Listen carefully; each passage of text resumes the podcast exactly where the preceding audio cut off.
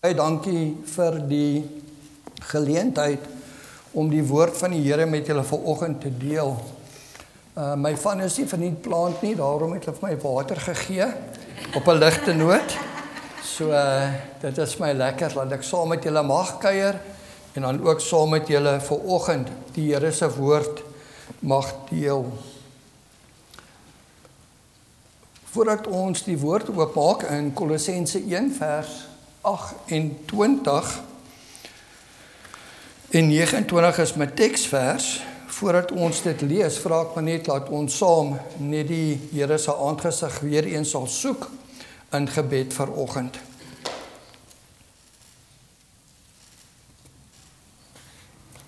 Kom ons bid gou saam. Almagtige Here, baie dankie vir die geleentheid om ver oggend herinner te kan word wie U is.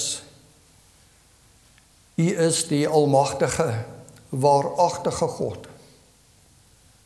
U is die een wat op die troon sit en heers oor alles wat U geskape het.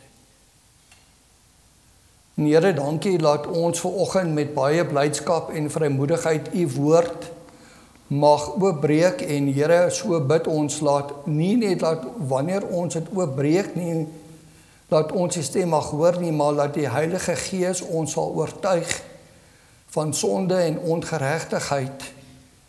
En Here ons lewens sal transformeer laat dit wat ons nou net gesing het 'n werklikheid sal word in ons lewens 'n waarheid sal wees waar ons ons lewens totaal aan U sal oorgee en vir U sal lewe.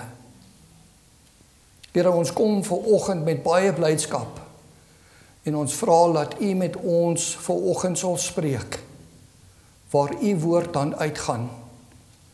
Here plaas my agter U kruis en mag ek nie spreek nie mag U dan deur my spreek. En Here mag ons verbaas staan met die wete dat U wat God is. Intieme verhouding met ons wil hê. En Here laat dit tot eer en verheerliking van U naam mag wees. En word U dan verheerlik vandag. In Jesus se naam bid ons dit. Amen. So ek wil baie graag met julle deel uit Kolossense hoofstuk 1 en ek gaan uh, lees vanaf vers 23 ag ekskuus vers 24 Kolossense 1 tot en met vers 2 vers 3 in hoofstuk 2.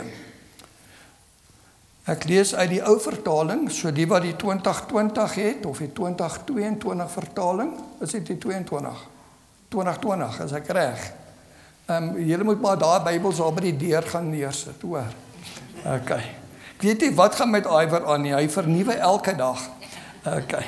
Op 'n ligte noot is ek dankbaar dat hulle saam met my gaan lees. Die woorde gaan so 'n bietjie anders te wees, maar luister aandagtig saam met my en volg dan ook in julle Bybels.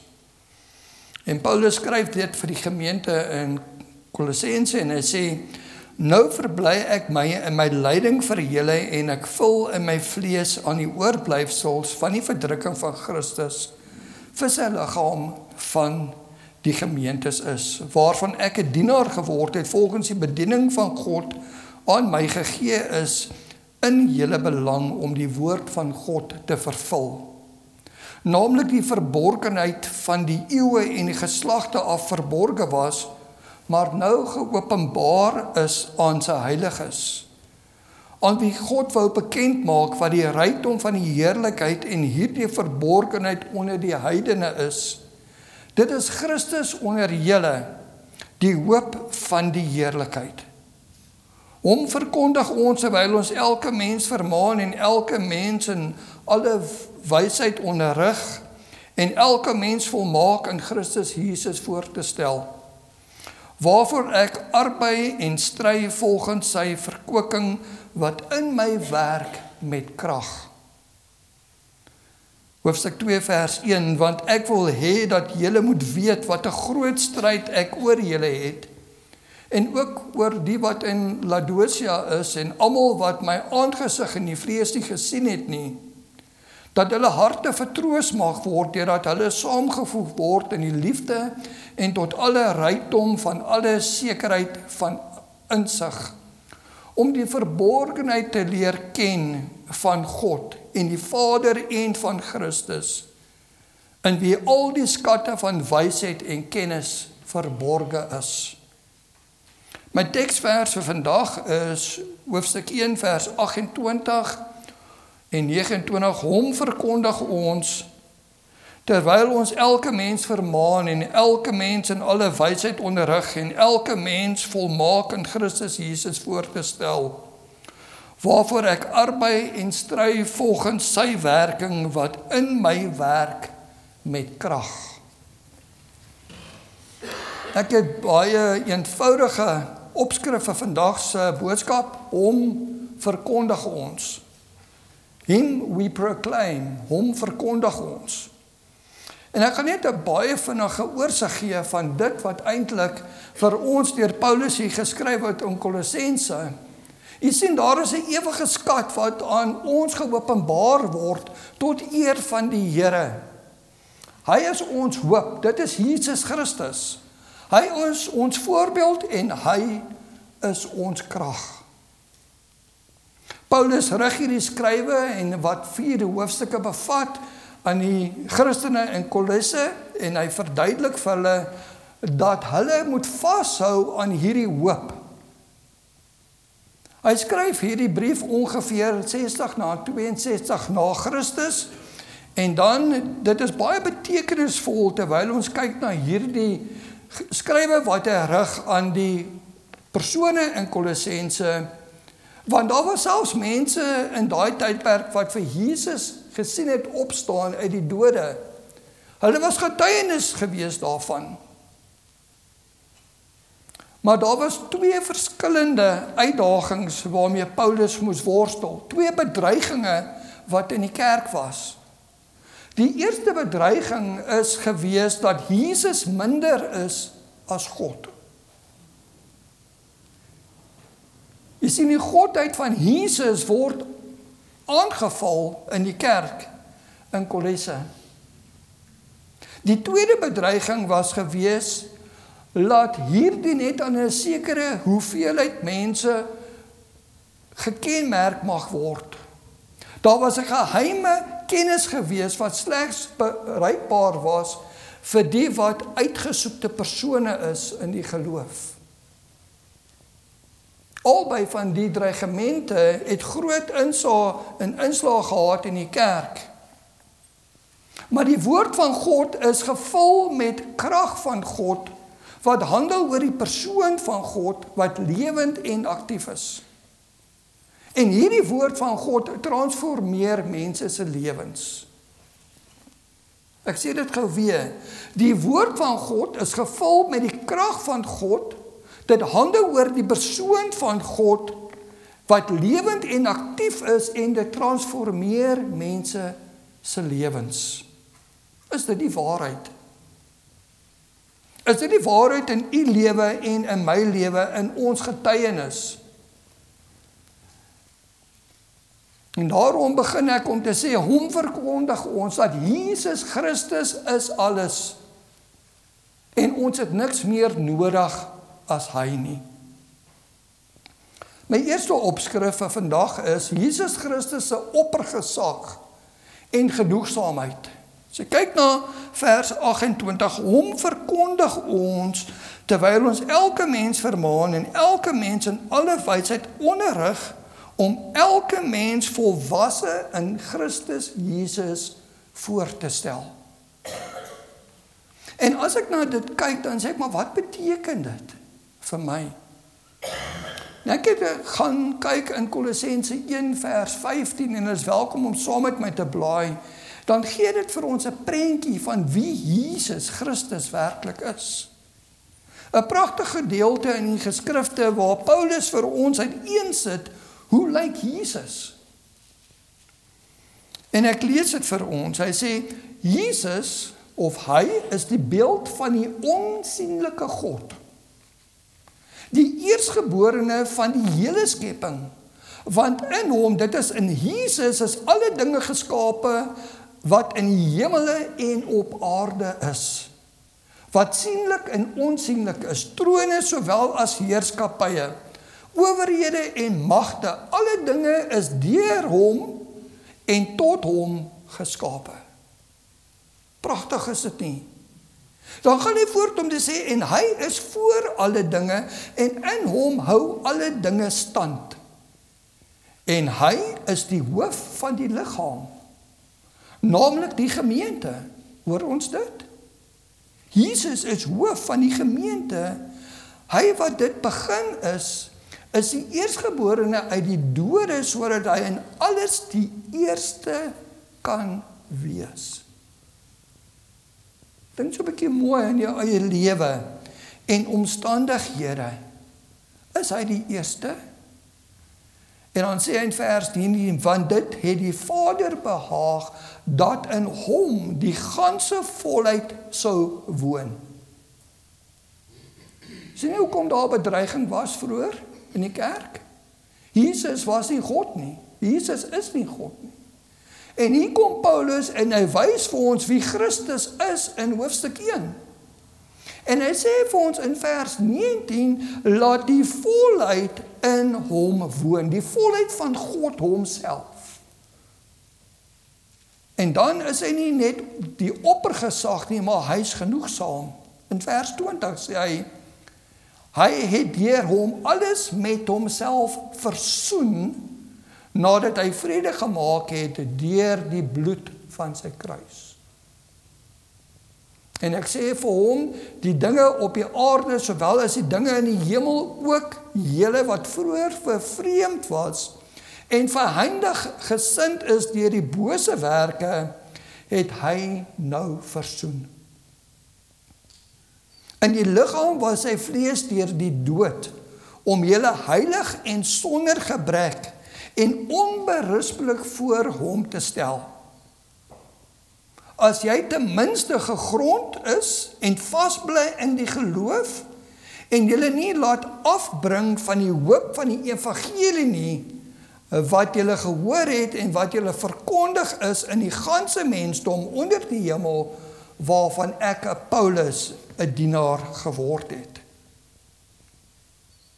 Jesus het alles vir ons kom doen op die kruis van Golgotha. Ek het gister 'n gesprek gehad met 'n medeleraar en hy vra vir my 'n vraag van wanneer is dit genoeg oom? Wanneer hou ek op? En my antwoord was maar net eenvoudig geweest, wanneer het Jesus opgehou? En daar is hierdie kragtige woorde waar hy sê dit is volbring. It is finished nadat hy vir ons gesterwe het op die kruis. Want hy het geweet uit dit uit sal daar ook 'n opstanding kom. En daarom het ons niks meer nodig as Christus nie. Hy is oorwinnaar oor die dood sowel as oor die lewe. En daarom skryf Paulus vir die mense en vir hierdie persone in Kolossense en hy sê vir hulle Jesus is genoegsaam Ons het niks meer nodig nie. Julle self is getuies van die feit dat hy opgestaan het uit die dode uit. En tog soek ons iets meer vandag. Dit is my hartseer as ek dink aan die kerk en die geskiedenis van die kerk en in die konteks van Suid-Afrika laat ons nie werklik weet wat beteken dit om ten volle onsself oor te gee aan die Here nie. En ek sê dit met versigtigheid. Ek het geluister hoe manne en dames saam met my vanoggend bid oor die vervolgde kerk. Ek weet nie wat dit beteken om my lewe ten volle af te lê en te sterwe sodat Christus verheerlik mag word nie. In die konteks van waar ons onsself bevind vandag, vra ek myself die vraag: is Jesus genoeg?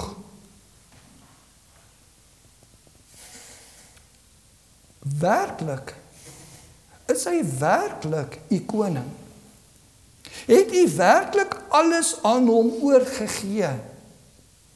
Is u bereid om u lewe neer te lê sodat Jesus verheerlik mag word? En wanneer ons begin praat oor hierdie, dan begin ons mekaar in die oë te kyk en sê maar is Jesus genoegsaam? Of is dit Jesus plus? Die dinge wat my gemaklik voel, my gemaksone. Of is dit Jesus plus al hierdie dinge wat ek in plek moet kry voordat ek kan voortbeweeg in my lewe? Vir baie van ons weet ons nie wat dit sou beteken om ons nie, lewe neer te lê sodat Christus verheerlik mag word nie. Wanneer ons die boodskap uitdra na ander en mense kom tot geloof deur Christus met ander nasies en alle bevolkingsgroepe wat anderste sou dink oor godsdiens dan baie keer word daar selfs 'n begrafnis gehou wat daardie persoon dood is tot hulle eie familie omdat hulle nie meer in hulle geloof handel nie. Ek weet ek het al 'n paar uitdagings gehad in my lewe waar mense dinge oor my gesê het en gepraat het en familielede miskien nie baie gemaklik was met die feit dat ek nou vir Christus volg nie. Maar ek het nog nooit myself op daardie stadium bevind is laat ek heeltemal van 'n situasie afgesny is nie weens my geloofs-oortuiging in die Here nie. Weet jy of u al uself daar bevind het nie? En dan kom ons en ons dink aan Christus wat homself gegee het en gekruisig is vir ons. As ons mooi daaraan dink, dan dink ons aan hierdie heilige God wat kom uit die hemele uit en hy kom na 'n verlore wêreld en hy sien die sonde waarna hy nie kan kyk nie en hy sê ek het u so lief dat ek bereid is om vir u te sterwe sodat u mag lewe. En die koste daaraan verbonde is dat Jesus Christus homself uit daai beker uit moes drink wat hom geskei het van sy Vader in Golgotha moes hy die kruis op die kruis die prys betaal. Dit was nie net eenvoudig vir Jesus nie. By Getsemane, as jy nou mooi gaan kyk, het Jesus gesê, Vader, nie my wil nie, maar U wil. Hy het 3 keer gebid. Hy het ook gevra, Vader, neem die beker van my af. Die heel eerste keer. Want hy het geweet wat op hom wag. Hy het geweet dat hy die sonde van die wêreld op hom moes neem sodat hulle vrygemaak kan word deur dit wat hy moes betaal. Besef ons dat elke liewe sonde in die wêreld op hom geplaas is. En vir die eerste keer in sy lewe is Christus met sy Vader in vyandskap omdat hy die sonde op homself moes neem. Van God kon nie op sy seun kyk en die ongeregtigheid van die wêreld aanvaar nie. Daarom moes Christus dit vir ons doen. Daarom is Christus genoegsaam want hy het al klaar die straf vir ons betaal. Hy het al klaar die prys vir ons betaal, daar hoef niks by te kom nie. Dit is nie Christus plus nie. Dit is Christus en Christus alleen. En wanneer ons na hom kyk en ons kyk na die hoop wat daar is, hy kom en hy bring vir ons hoop te midde van ons hopeloosheid as mens vandag. Dis my tweede punt. Jesus Christus is die hoop van ons heerlikheid. In Kolossense 1 vers 26 en 27 sê dit naamlik die verborgenheid wat van eeue af en geslagte verborge was, maar nou geopenbaar is aan sy heiliges. Aan u en aan my wat homself geopenbaar het en ons sien vir Christus vir wie hy werklik is. Dan sê in vers 27 in wie God wou bekend maak wat die rykdom van die heerlikheid van hierdie verborgenheid onder die heidene is Dit is Christus onder julle die hoop van heerlikheid. As jy kyk na jou eie lewe en die verborgenheid daarvan in Christus, dan staan ek verstom met die wete dat wanneer ek in Christus is, is ek 'n nuwe skepsel. Ek kan nie anders te wees nie. Paulus homself het gesê dat God in Christus die wêreld met homself versoen het sodat hy deur die misdade hom nie toegereken kan word nie. En dat hierdie versoening ook aan u en aan my toe vertrou is. Dink net hier aan. Christus bring nie net versoening nie met die Vader nie, maar hy gee daai selfde boodskap van versoening aan u en aan my om die goeie nuus van Jesus Christus aan met ander te kan deel. En daarom tree ons as gesande van Jesus Christus op. En God vermaan mekaar deur ons wat sy instrumente is en daarom bid ons laat elke een van ons wat Christus sou ken hierdie boodskap van Jesus Christus aan ander sal oorvertel en verkondig. Laat daar verzoening is te midde van omstandighede en dit deur Christus homself. Hy is die een wat ons verlos uit die duisternis uit. Hy is die een wat die seën van liefde is en die koninkryk van liefde vir ons kom gee. En dit terwyl ons nog in sonde geleef het. Ek dink aan Paulus wat Saulus was In Handelinge 9 kom Saulus en u weet waarmee hy besig is. Hy's besig om die kerk te vervolg. Om dreigemente uit te spreek oor die wat in die weg is, die wat die Here volg. En hy gaan na 'n plek toe, hy gaan na die hoëpriesters toe. En hy vra hulle vir en skrywe laat hy kan aangaan met sy vervolging. En dan kom die Here terwyl Paulus besig is om die kerk te vervolg en die Here kom doen iets wonderbaars. Op daardie pad op Damaskus kom hy en hy stuit vir Saulus in sy spore. En daar kom hy uit die hemele uit. En ek lees vir Handelinge 9 vers 3 en toe hy op sy reis na Damaskus kom, ontstraal hom skielik 'n lig vanuit die hemel af. En hy val op die grond en hy hoor 'n stem vir hom sê: "Saul, Saul, waarom vervolg jy my?" En hy sê: "Wie is u, Here?" En hy antwoord: "Ek is Jesus wat jy vervolg." Dit is hard vir jou om teen die prikkels te skop.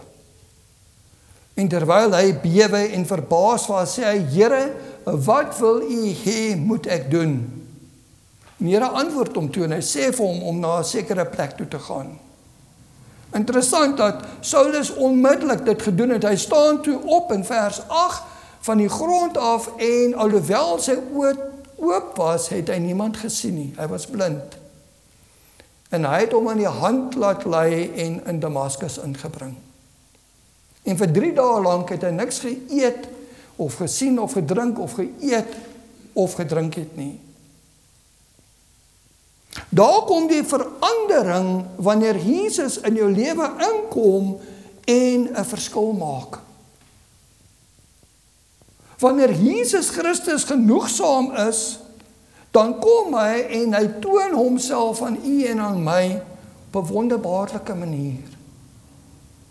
En daar gebeur iets, u word wedergebore deur die genade van God, deur dit wat Christus vir ons kom doen het. En dieselfde Paulus sê dis nie meer ek wat lewe nie, maar Christus wat in my lewe. Lewe Christus in u en in my? En as daar in ons lewens 'n verskil gemaak het, is ons lewens getransformeer. Is ons anders as voordat ons die Here leer ken het as verlosser en saligmaker. Nommer 3 Jesus transformeer lewens. Kolossense 3 sê hy as julle dan saam met Christus opgewek is, soek die dinge daarbo waar Christus is en aan die regte hand van God is. Kan jy sien wat gebeur hierso? Paulus kom en daar's 'n klemverskywing van die dinge in die wêreld, die dinge van self en hy sê gaan soek nou die dinge daarbo. Die dinge wat die heerlikheid van die Vader aan ons wil toon. As ek reg onthou het ek 'n klompie jaar terug hier gepreek en Matteus 6 vers 33. Soek eers die koninkryk van God en sy geregtigheid.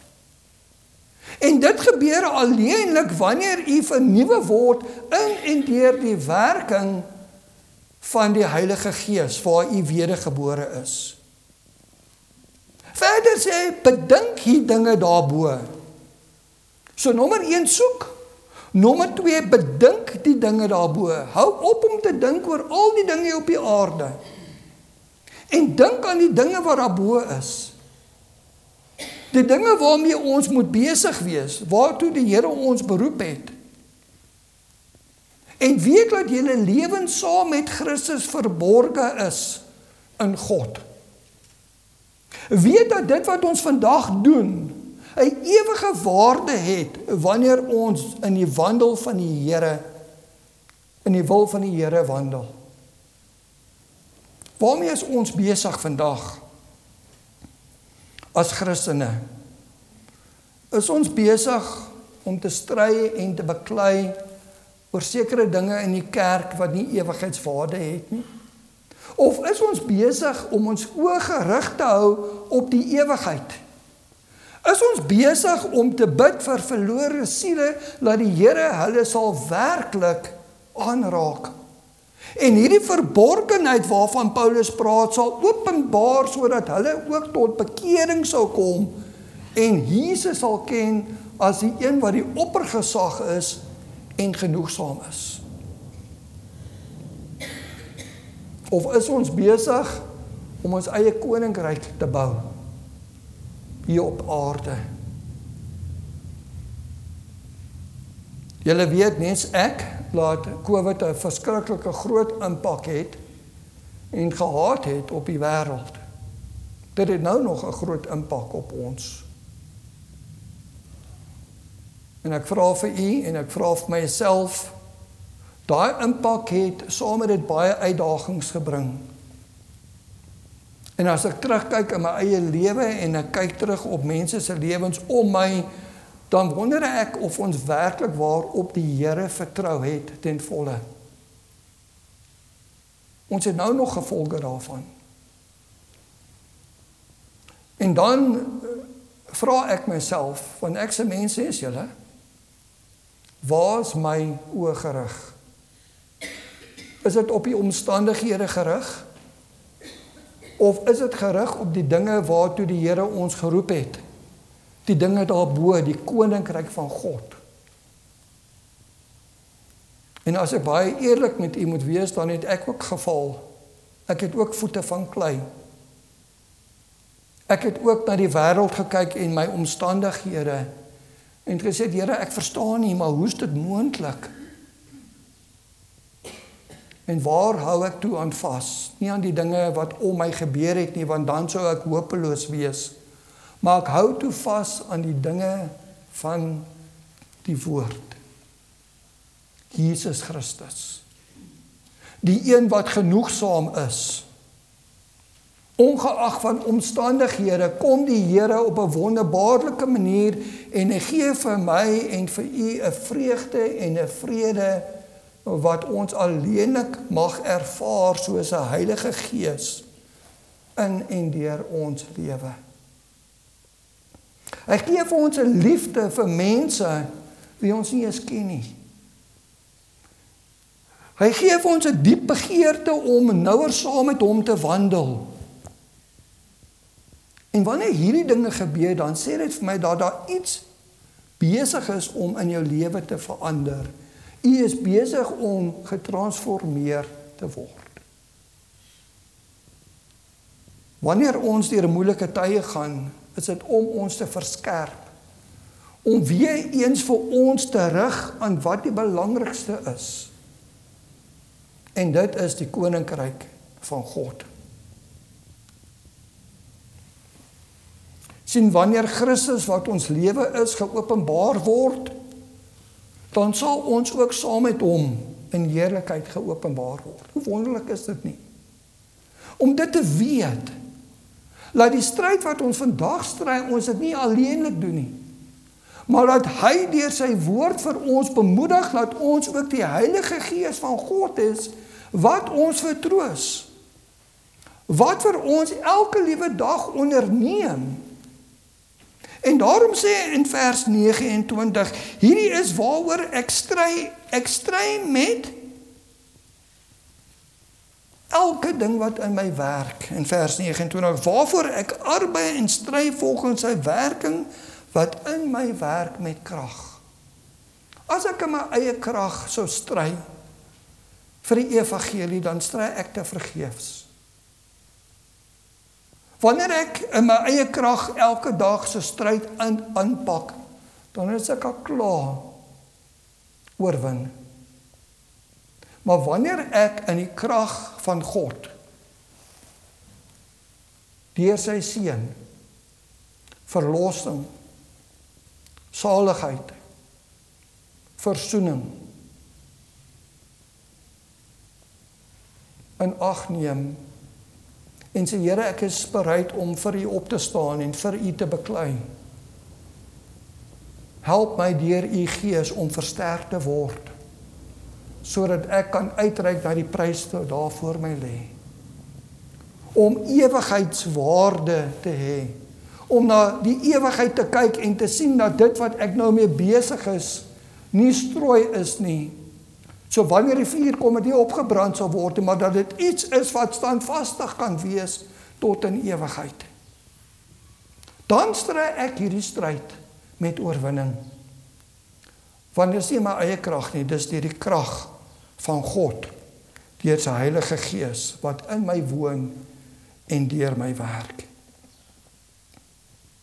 Dis nie wonderlik om te weet as kind van God dat die Heilige Gees in ons is en by ons is nie. Die Heilige Gees is in my as kind van God en hy is by my. Dis die belofte wat Jesus vir sy disippels gegee het. Dit sê ek moet weggaan sodat vertroose mag kom. sien jy die genade van God hoe hy vir ons onderneem selfs vandag Terwyl Jesus aan die regterhand van God die Vader sit, gee vir ons die vertrooster om ons te bekragtig, om ons te help en vir ons dan ook in hierdie tydperk geleentheid te gee om nie alleenstaande te bly nie, maar in sy krag. Ons verkondig hom, die ewige skat wat ons aan ons geopenbaar is tot eer van God Hy is ons hoop en hy is ons voorbeeld en hy is ons krag. Jesus Christus se oppergesag en genoegsaamheid behoort ons vas te hou in tye van nood. Behoort vir ons te bemoedig. Behoort vir ons genoeg te wees te midde van omstandighede. En wanneer ons onsself verbly in die Here, dan is hy daar. Wanneer ons op ons knieë voor die Here kom buig en smeek, Here, hoor my gebed, dan is hy daar. Hebreë sê hy sal ons nooit gewe of verlaat nie. Dit is die waarheid. Daarom is Jesus genoeg. Jesus se hoop is ons heerlikheid. Laat ons saam met hom eendag in die heerlikheid mag wees. Voor die Vader mag staan in die skadu van Christus ons verlosser. Met die wete dat Jesus ons advokaat is. En dan kom hy en deur die krag van sy Heilige Gees kom transformeer hy ons lewens. Hy kom maak ons anders. Hy gee vir ons nuwe rigting, nuwe denke as ek dit so mag stel. Laat ons na die ewigheid mag kyk met 'n nuwe hoop. Met die wete dat ek nie meer dieselfde is nie, maar ek is nuut in en deur Christus. En daarom moet my denke anders te wees. Die manier hoe ek lewe moet anders te wees.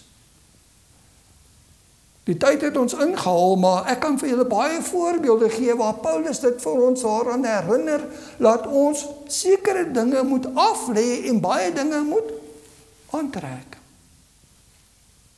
Of bekleë mee. En dit is die wonder daarvan.